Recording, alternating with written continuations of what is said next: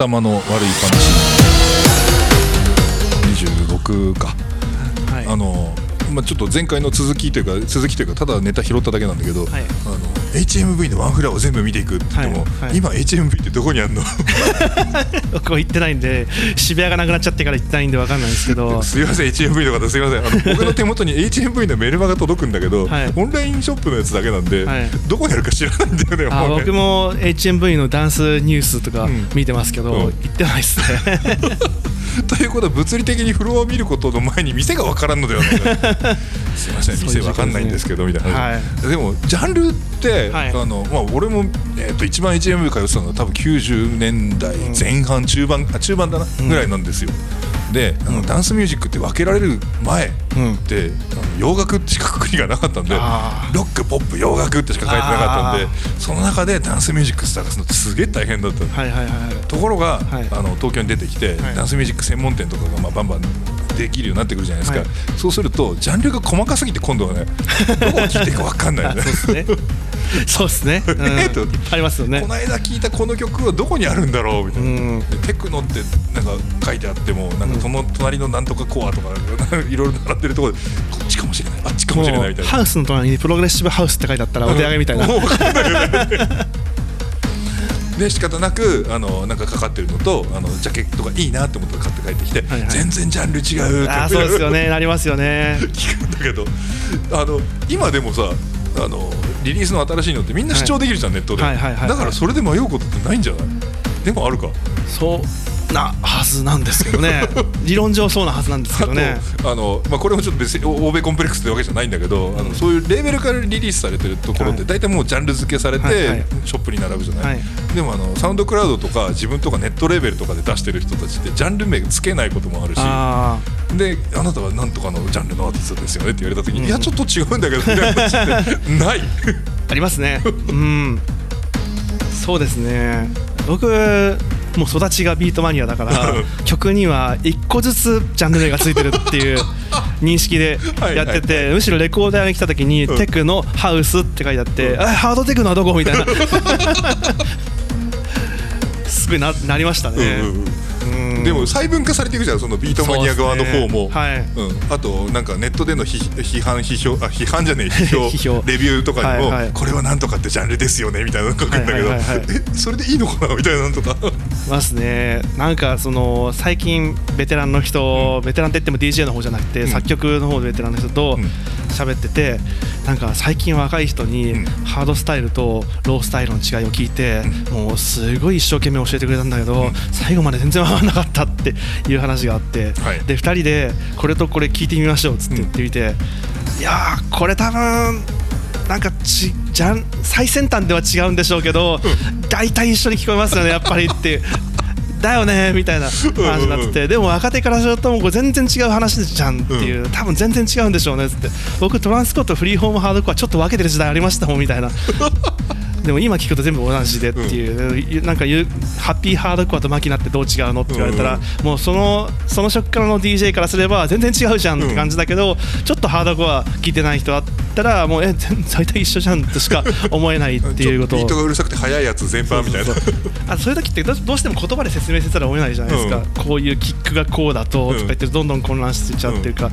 でこれすごいその後その話だったんですけど、えっ、とメインストリームハードコアとか、うん。まあ、今ガバのメインメインのジャンルはそういう名前になってますけど、うん。メインストリームハードコアって言ってなんかまああの MP3 ショップにバーンってもう死ぬほど新曲出てますけど、やっぱりその一個一個の最先端の曲同士の違いがうん。だんだんだんだんつかめなくなってきて、うん。まあ、このおじさんになっていくってことなんでしょうけどうん。つかめなくなってきてでその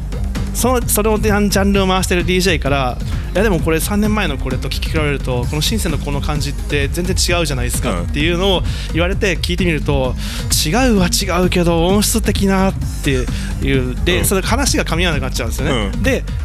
んでで何を噛み合わなくなったことが最初は分からなかったんですけど、そのべその一緒にベテランの分かんないよねって言ってた人同士で考えてると手野君多分僕ら同士で言ってる変わったっていうのは、ガバキックドーンドーンドーンドーンって鳴らしたのがなんか四つ打ちじゃなくてブレイクビーツをちょっと変化したヒなんかヒップホップを合体してとか、うん。そういう根本的に変えちゃうことをジャンルが変わったって言ってるんだよって、で彼らは多分メインストリームハードコアの中でいやシンセの感じがちょっとこうなって、うんキックの感じがちょっとこうなったじゃないですかっていうちょっとしたでも最先端からするとものすごく大事な、ん。あの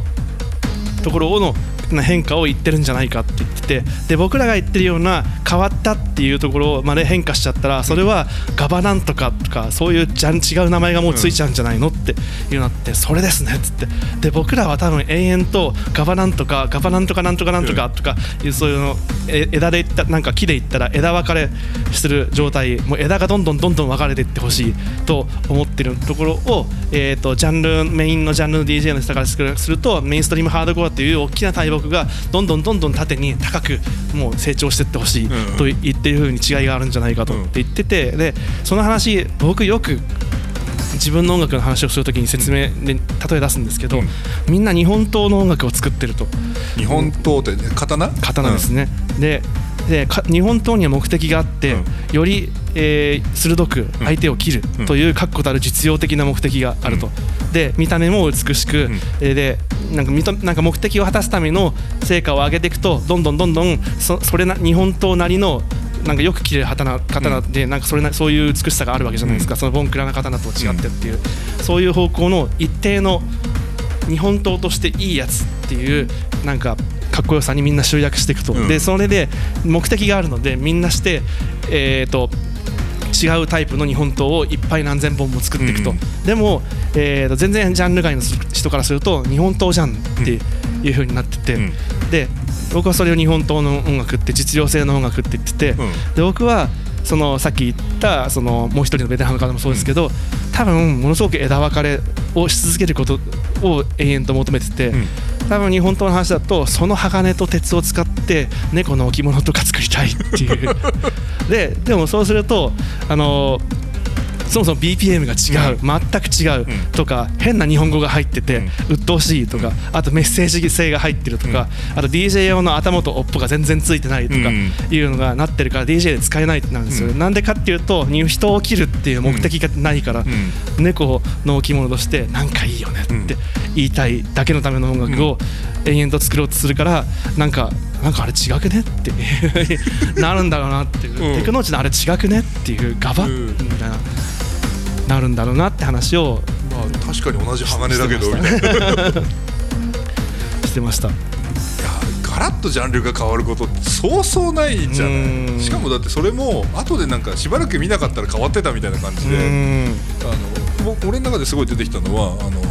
ハハードコアレレブの音楽とかから、だんだんとあのレゲエっぽいラガーっぽいビートだとか、はい。それにブレイクビーツが乗ってったりだとかしてって、やがてジャングルになるっていうはい。はい。流れが結構、俺の中では結構好きなんだけども、はい。はいそれも連続して当時の934年ぐらいのやつ聞いてると、はい。あまだ全然4つ打ちのテクノっぽいんだけどすでにジャングルの片鱗が見えるみたいなところから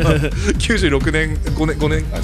94年になると、はい。もうこれいわゆるジャンジャングルになってる、はいはいはい。96年ぐらいだとあなんかドラムベースの片鱗が見えるみたいなはいはい。連続して変わっていってるはずなのにここでジャンルは変わったっていうじゃん。そうですね。なんかソフトウェアのバージョンが少しずつ上がって 0.98から1.0になりましたみたいなその その瞬間がジャンル名のつくところみたいな。そうそうですね。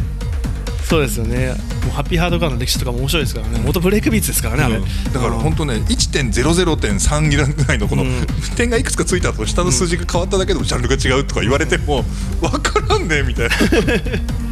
そうですよね。これもう本当に23回とかでん。言ったことですけど、そういう日本刀のかっこいい日本刀1000本ぐらい並んでる日本刀の見た目の区別がだんだんもうつかなくなってきて でだからこの23回の時に言った最新のものを取り入れなきゃいけないと思ってるんだけど日本刀をコレクションしたいんだけど 人を切るためのものを欲しいんだけど、なんかきからうん今度にしようかなってなっちゃうっていうのがまあこの辺だったらこれ1本あれば全部通用しますけどねみたいなのが欲しい そうそうなっちゃうでしょうね。声優で言ってたからっつって、うん。声優声声優ってあのボイスアクターじゃなくてはい。ねスーパーの名前で声優で4800円の日本刀売ってたからっつって。これ大体いけるでしょみたいな。大体いける、うん。え何を切るかっていう問題がそこにちょっと 回ってないような気がするんだ目的がちょっとずれてきますけどね。でも目的をずらすっていうこともなんかジャンルの何派生にはすごい重要なんじゃないの、そうですよね。うんそうですね。でもなんか自分でもその話をそのさっき言ってたベテランの人と喋ってた時にえでもテクノウチ君僕がテクノウチ君初めて知った頃ってずっとトランスコアの話ばっかりしてたよって。